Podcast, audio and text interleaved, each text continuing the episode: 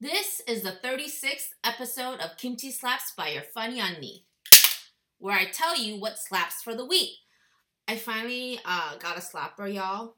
I think if you saw the video, um, you see me doing it like uh, when I interview people, but sadly, whenever I do this over Zoom, the slapper, I don't know, it doesn't like you it mutes the sound of the slapper. And I, I i'm not a technical person so i'm gonna have to figure out how i can do the zoom without having those issues. But anywho uh i'm taking a break this week from uh doing a zoom interview and getting back to reading. I'm not quite sure. No no no. I i, I think i do like doing the zooms but I also like doing the readings. And somebody that I talked to, a listener, Mika, uh, was like, I like both. So, you know, maybe I won't put this pressure on myself to get a guest and occasionally do the readings, back to the readings. But I also wanted to take this moment and just reflect on some thoughts. It's April uh, April, I was looking up what month April is all about.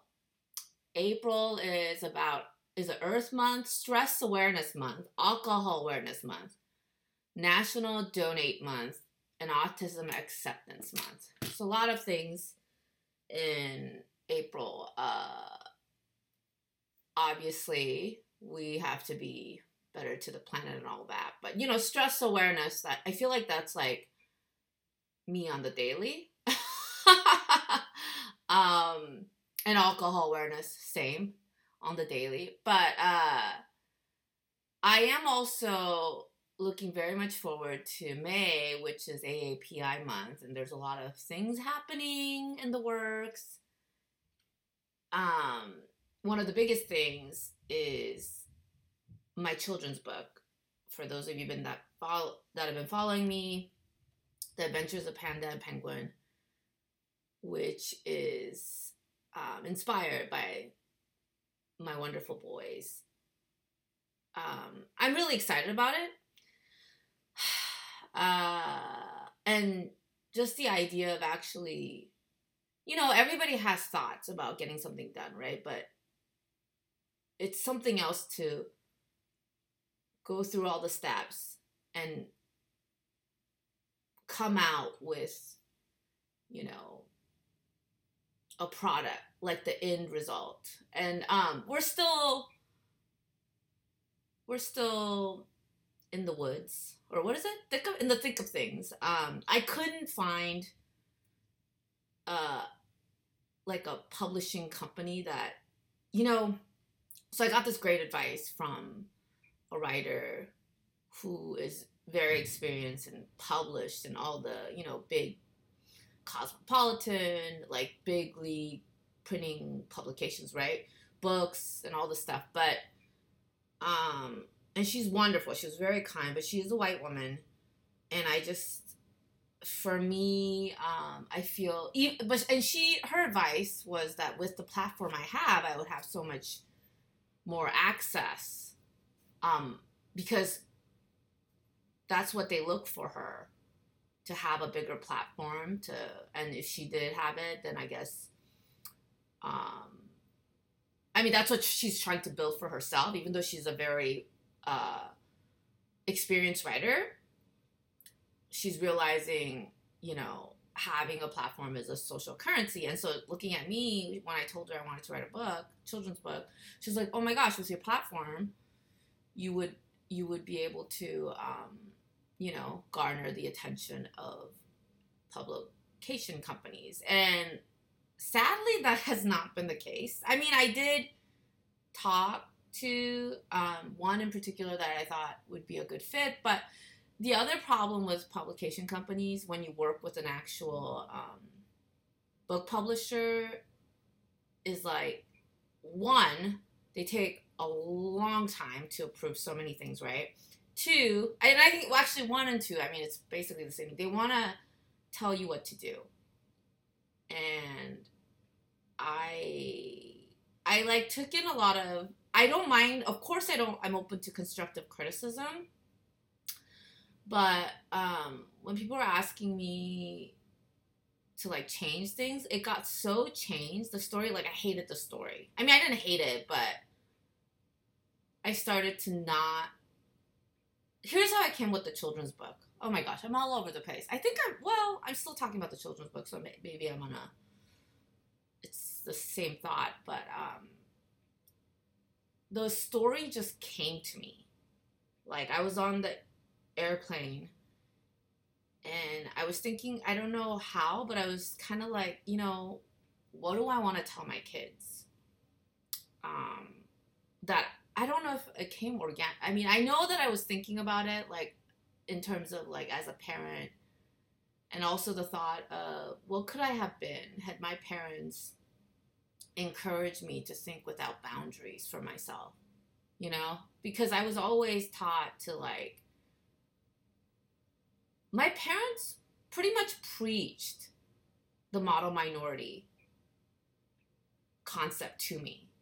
They especially my mom, like you have to put your head down and work. You have to excel for you to be mediocre in this American space. White. She saw it predominantly white.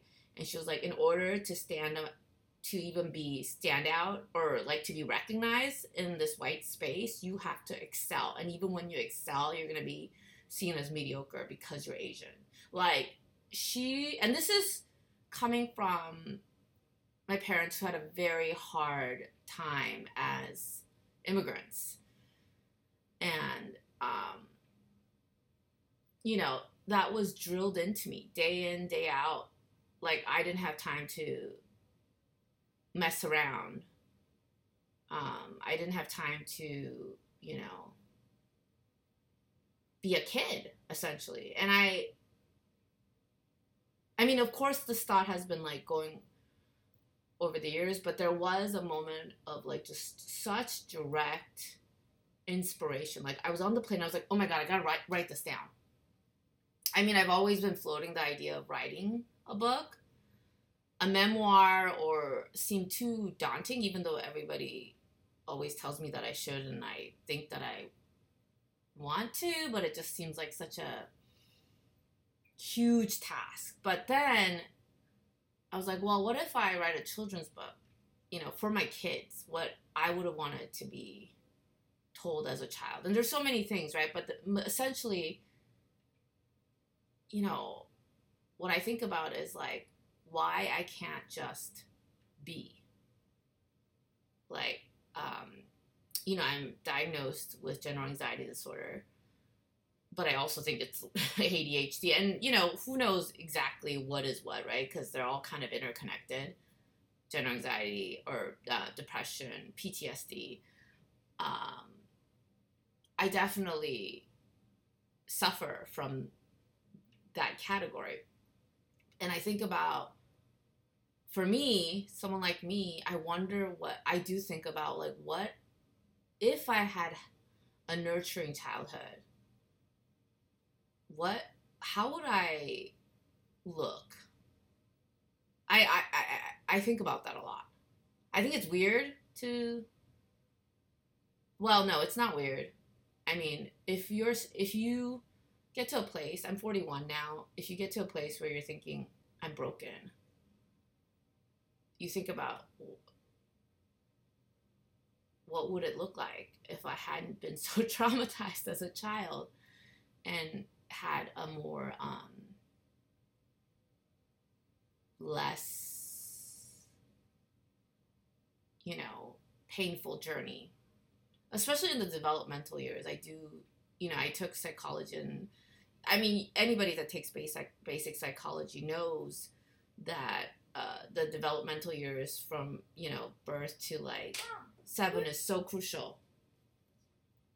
So hold on one second. My kid, sorry, uh, my kid, of course, barged in and had a question, and you know, real life. That's how it goes.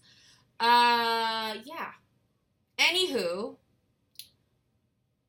I wrote it all out. I decided to go with a self publisher that will help you with the technical aspect of I mean you have to pay them basically. And so I and they do all the um, you know putting it on sale, formatting, and putting getting it ready to sell on Amazon. So me and Tremaine, my artist, uh, illustrator slash bro slash friend, we I think he's wrapping up the pages as I speak, and we're trying to get this thing ready for May. I would love, love, love, love to gift this book to my children on May 5th. It's actually May 5th is Children's Day for Koreans. And I remember as a kid looking forward to that day, but I don't remember it ever being good. or in terms of, you know, usually kids look forward to it because they get. It's kind of like uh, Christmas for kids. You get gifts, but I can't recall ever getting a gift that I was able to enjoy. I mean, it's of course, and I do wonder. It's not about the materialistic thing. I just don't even have. I don't know. I can't tell if my memory is bad or if my brain was like, you know what, this shit is terrible. So these memories are terrible. So I'm just gonna let you not. I don't know if it was being protective or if I just have bad memory. I'm sure it's somewhere in between both. But I am looking forward to all that May. I do feel like you know what is it saying? Uh, April showers bring May flowers. That's what I feel like I'm at right now. And there's this weird feeling of like like something in the air. And i feel nervous to say it and speak it but i do feel like big things are kind of happening for me and i don't know like it's sort of it's a good energy. Like like i'm getting tinglings. And i i feel like i have to just own it and be able to receive it but it's also kind of scary. You know, because it's never just um, one thing, right? It's like with oh, what is that Spider Man saying? With great responsibility. No, with great power comes great responsibility. Not that I'm going to get power, but um, I do feel like opportunities could be coming my way, but I'm also kind of nervous. Like I don't want to screw it up. I'm trying to be tuned in tune with the universe. Um, yeah, but anywho, I want us to finish this book because it's a wonderful book. So You Want to Talk About Race by Ijeoma Oluo. And let's get into it. Oh shit, this chapter six, where I left off. Oh, we're gonna get really into it. Is police brutality really about race? Chapter six. Wow, I didn't know um, this is. I flipped open the book like thinking, okay, let's just pick up where we left off, and I didn't realize this is the chapter we're gonna get into. But hey, let's do it. Just got pulled over for driving while black. Here's hoping I get out of it safely. This was a tweet I sent out July of 2015, along with the photo of the officer who had pulled me over. I was driving with my two brothers on the freeway, moving with tra- traffic slightly over the speed limit. The ticket given put me at one mile over the speed limit. I watched the motorcycle cop cross three lanes of traffic to pick my vehicle out of the crowd slowing all traffic to guide me back to the other side of the busy freeway. As we waited for the officer to walk up to the passenger side window, my brothers and I tried to calm ourselves down. Just stay calm, don't ask any questions, we'll be okay. My brother Aham repeated in a voice that betrayed his fear. and also his determination to see us all get through this encounter intact. It was then I sent the alert to friends and family. The tweet I sent once we were stopped on the side of the road is similar to what many of my black friends send out these days when they are pulled over. This message is sent out not so much to complain, but to notify friends and family that if something should happen to you in the near future, this was the likely cause. As, we, as we've learned, witnesses are the only defense people of color seem to have against police brutality, and often even that isn't enough. Our encounter with the officer was over quickly, although it felt like an eternity. He was Bruce. Oh, he was brusque and professional while we sat silently in fear, watching our hands to make sure they didn't betray us with any sudden movements, any threatening gestures. Aham's hand shook as he opened my glove compartment to get my vehicle registration, slowly and clearly telling the officer, I'm reaching into the glove compartment now and waiting for the officer's nod before moving. Watching my brother carefully reach for the glove compartment, I was reminded of one time when I was pulled over at 16. I quickly reached for the glove compartment and when asked for license and, and registration, and the officer's hand immediately went to his gun as he yelled, Stop! As I sat there frozen in fear, he proceeded to lecture me to never reach for anything in front of a cop without saying what I was doing first. That's a good way to get yourself shot, young lady, he said to me. Then he nodded and took his hands off his gun, satisfied with the favor he had done me by not shooting a 16 year old girl for reaching for her identification. But this officer did not reach out, did not shout out or reach for his gun. He simply wrote out my ticket and then drove off. When the officer was gone, we sat for a moment and collected ourselves. We looked at each other, grateful that we were all okay. I sent out a quick tweet letting everyone know that we were okay. And then I started driving again, dreading the rest of the long trip that moments earlier we had been looking forward to and driving slowly enough to anger everyone else on the road. When I got home, I had dozens of messages waiting for me from friends and community members voicing concern at my first tweet and relief at my second. Many of those messages came from other black people who related to the fear behind my initial tweet and shared their own stories of their DWBs, driving while black. But there were plenty of other messages from people wondering why I had brought race into it at all. Why do you assume it's about race? You have no proof it was anything other than a traffic stop. Wouldn't it be better to just assume good intentions on behalf of the cop? How do you know it's about race? And the truth is, I didn't know it was about race, and I still don't. There's a very good chance that I just won that horrible lottery in my car with three black individuals, were the one car to be pulled over out of pure luck. Maybe we're all just really unlucky as a race. And while I may have been pulled over due to the lack of the draw, the thing is, I can't ask why.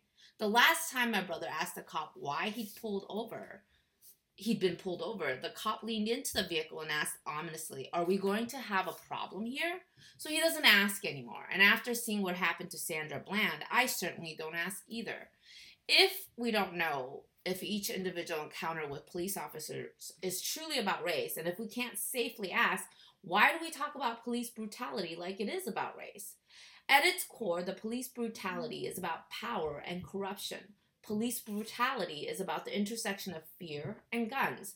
Police brutality is about accountability and the power and corruption that enable police brutality put all citizens of every race at risk, but it does not put us at risk equally, and the numbers bear that out.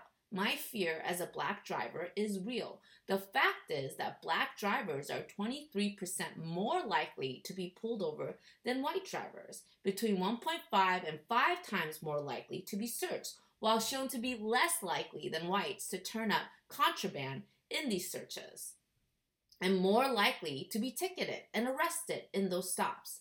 This increase in stop searches and arrests also lead to a 3.5 to 4 times higher probability that black people will be killed by cops.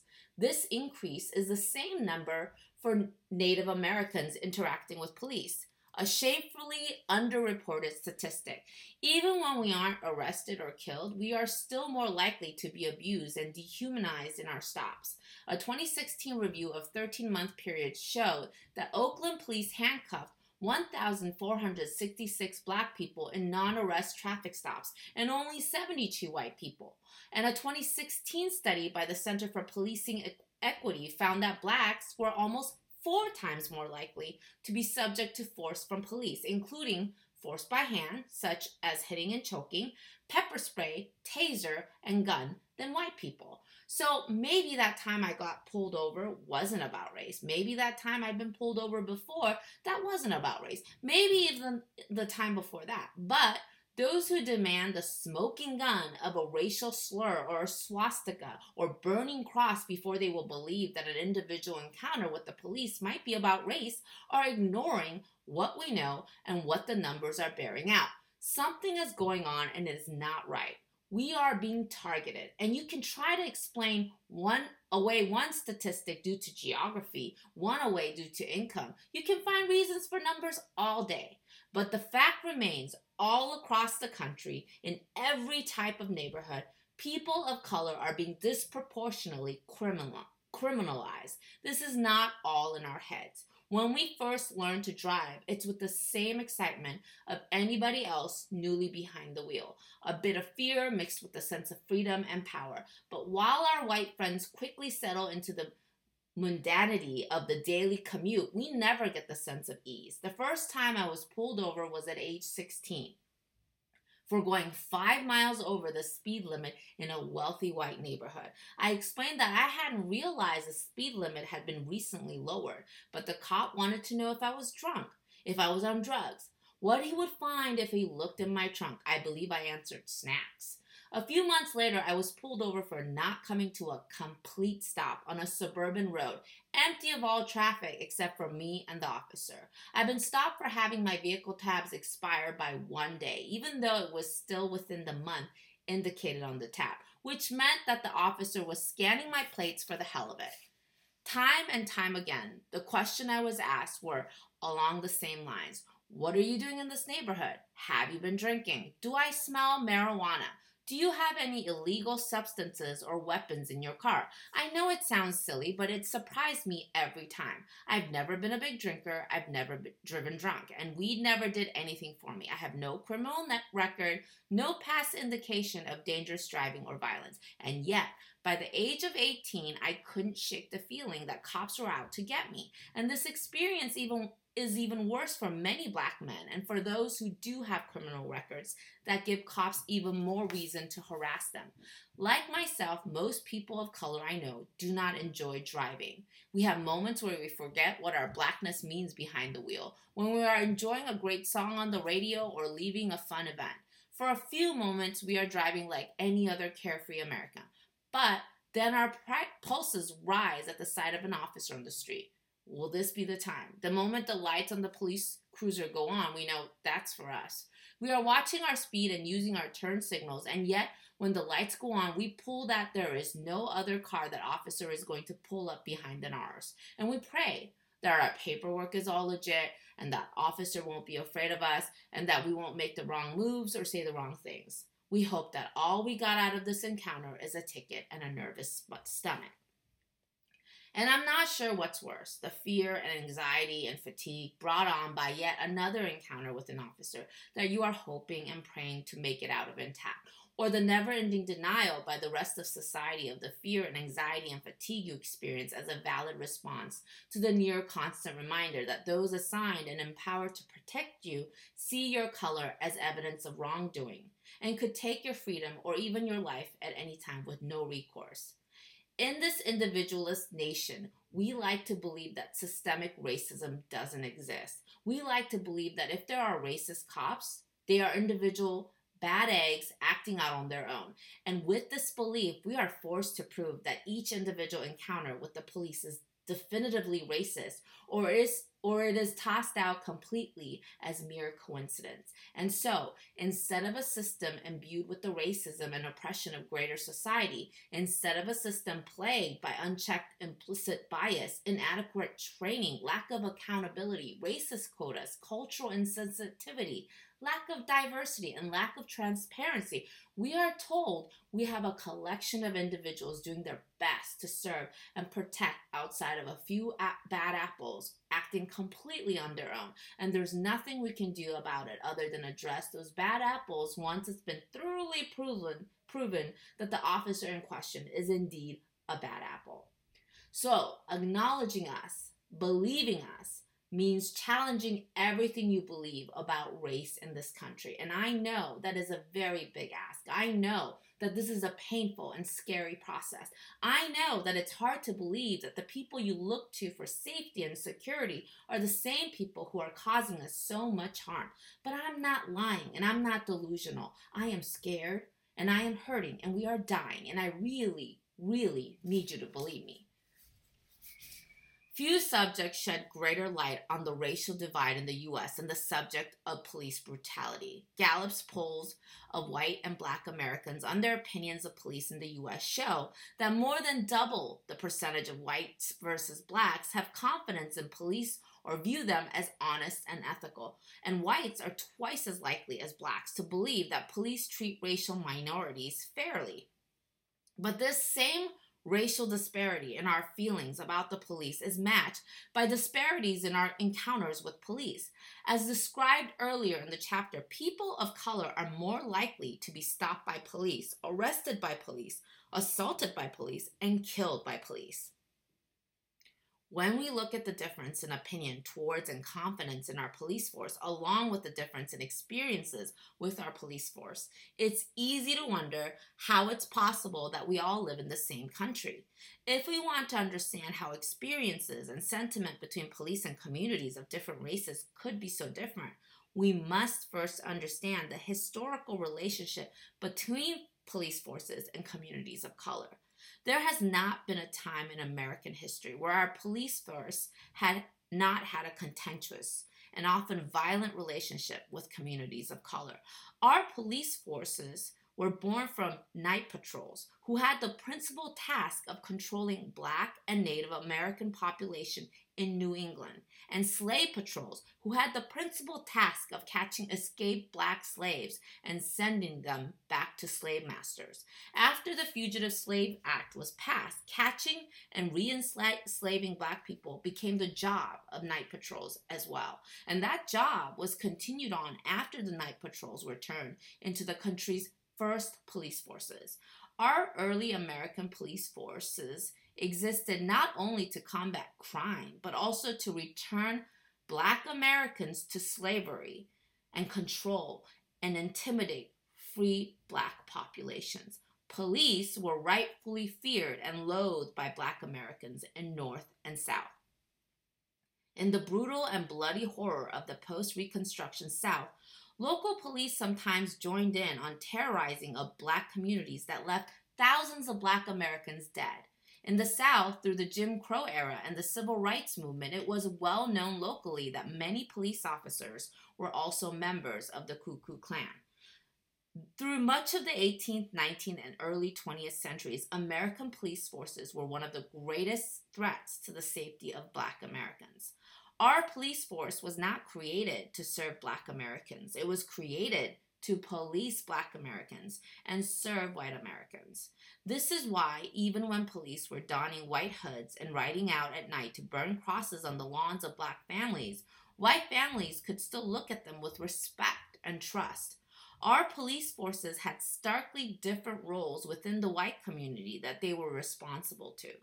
Police abuse and oppression of people of color has not stopped at Black Americans, Hispanic, and Native American populations have also long been the recipients of higher rates of arrest, assault, and the death at the hands of police. And police have been used throughout history to intimidate, punish, and silence activists and protesters in all minority, racial, and ethnic groups.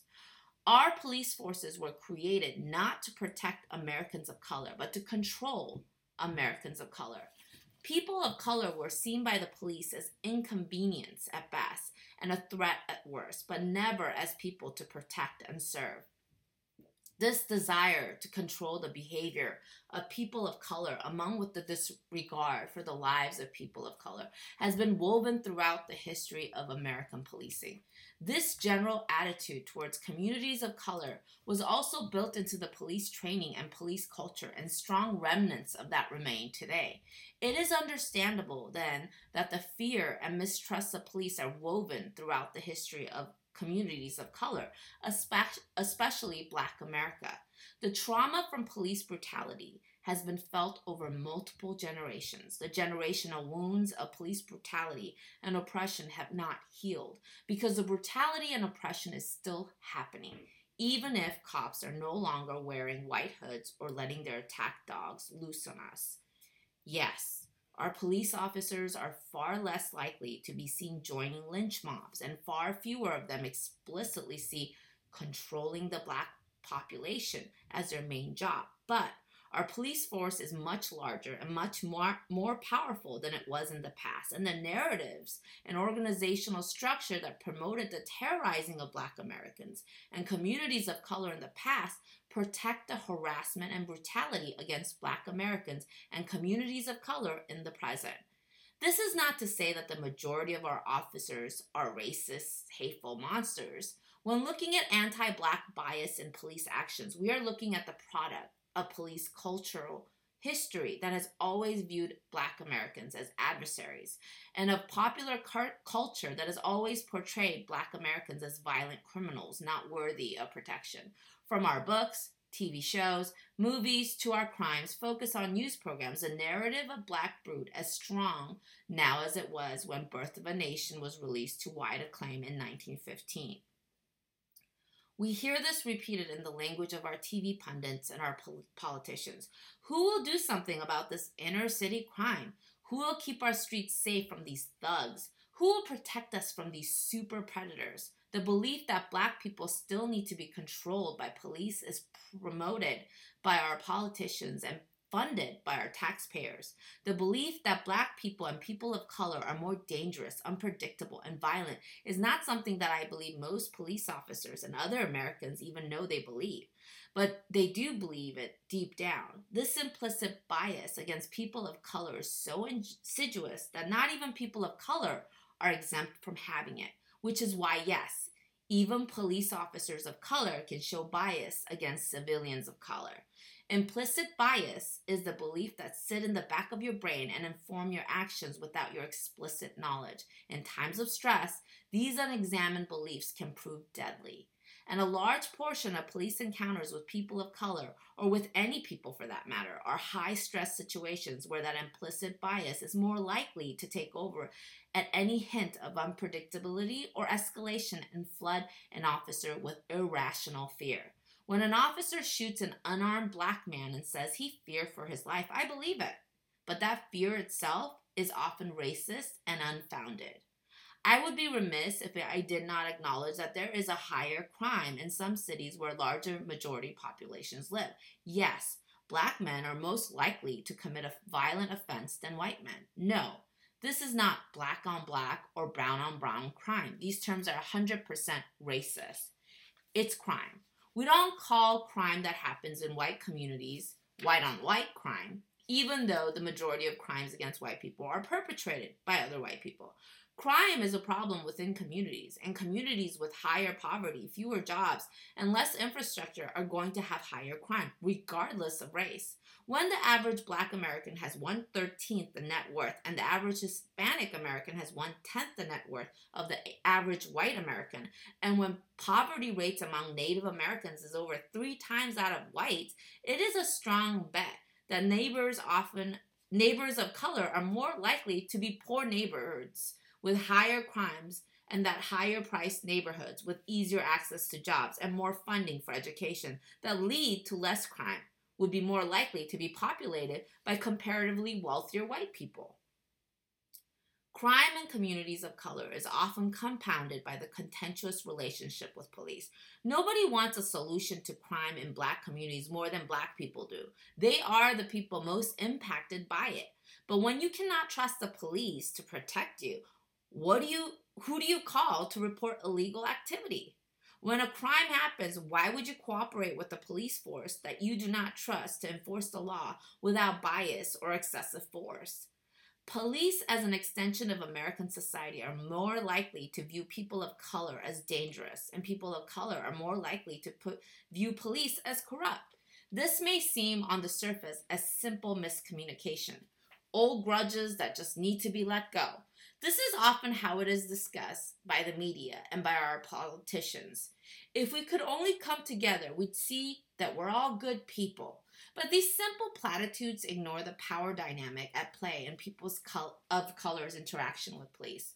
Just about every police officer that a person of color encounters will be armed, not just with a gun, but with the full force of a justice system that has shown just as much bias against people of color as the police have. If someone is going to be harmed or killed in a police encounter, the numbers show that it is most likely going to be civilian, not the police. When that harm is the result of an unjustified use of force against a civilian of color, most people of color know that the police officer invi- involved will likely face very few consequences, if any. Police officers know this too. This is known in every encounter with police, every traffic stop, every domestic violence call, every welfare call. People of color do need and desperately want an effective police force to help keep their communities safe. And in order for a police force to be effective, it has to earn the trust of its people. But to those who only scratch the surface, to those who do not investigate their simplistic opinions about the root cause of crime in inner cities and the animosity between the police forces and communities of color, the answer is simply more policing. But what we need is different policing.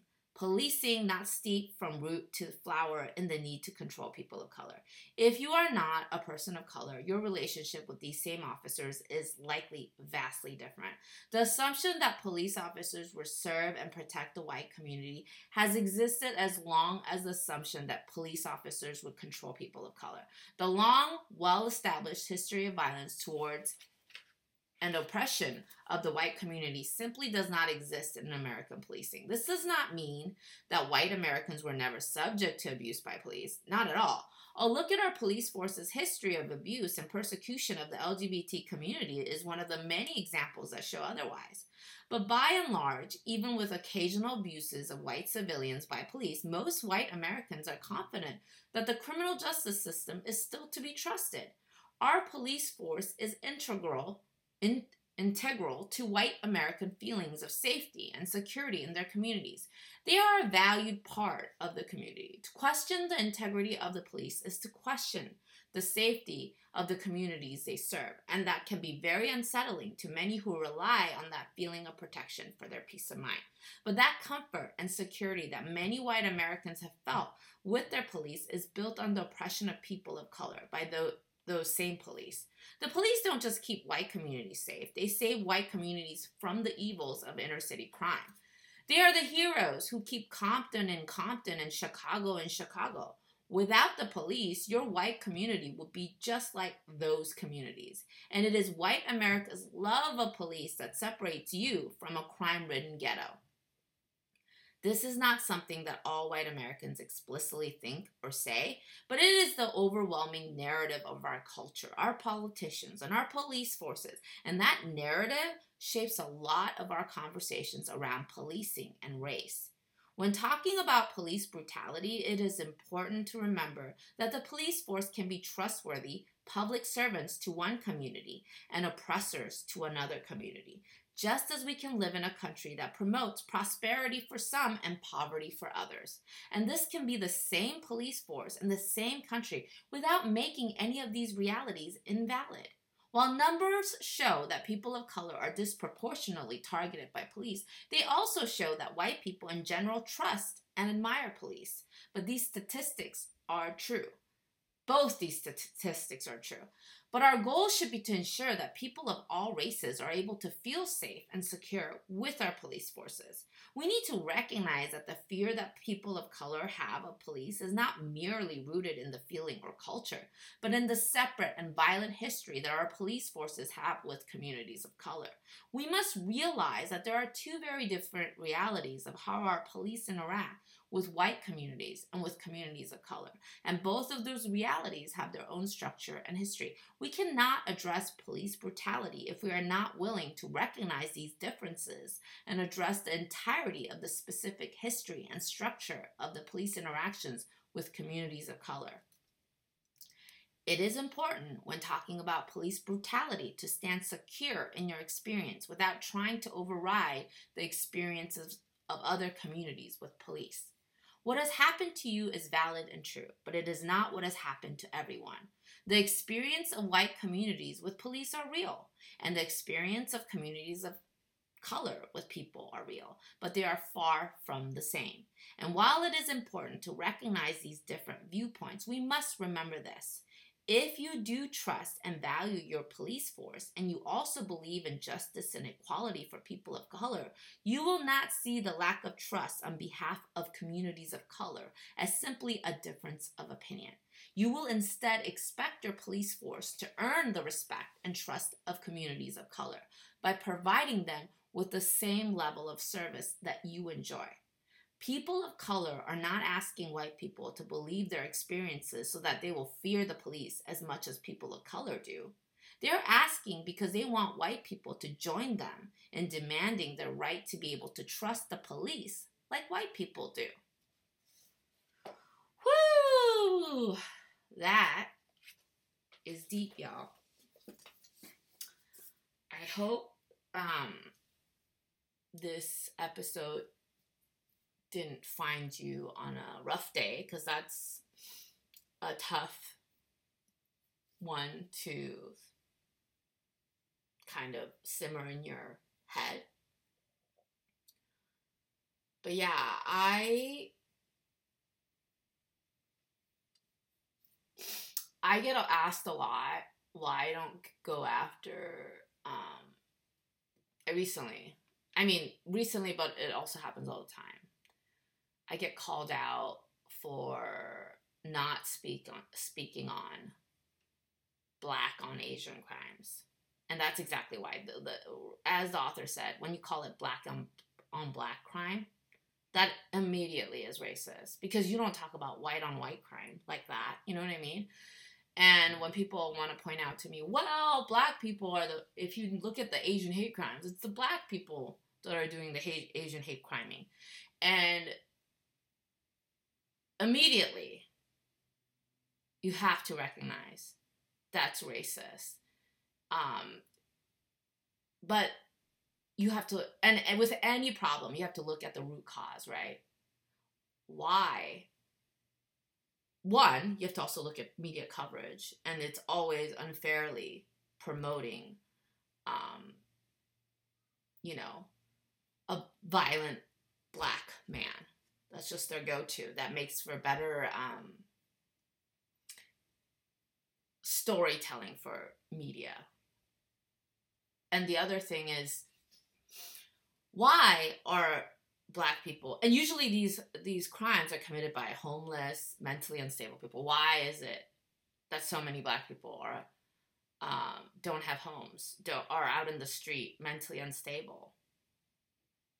You, you you can't just look at the end result and not look at what got us there, right?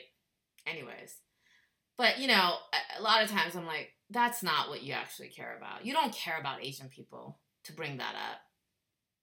If you care truly about Asian people, the focus is, you know, let's uh, let's fight the stereotypes that are getting Asian people targeted, not well, it's only the black people that are doing this. That's one, not true.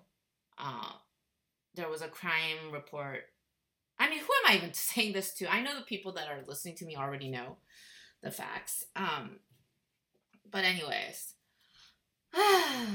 if we can't uplift the black community, there will not be justice for any other communities of color. We have to start from what um, where ra- racism is rooted in. And the racism is rooted in this country starting out so black and white.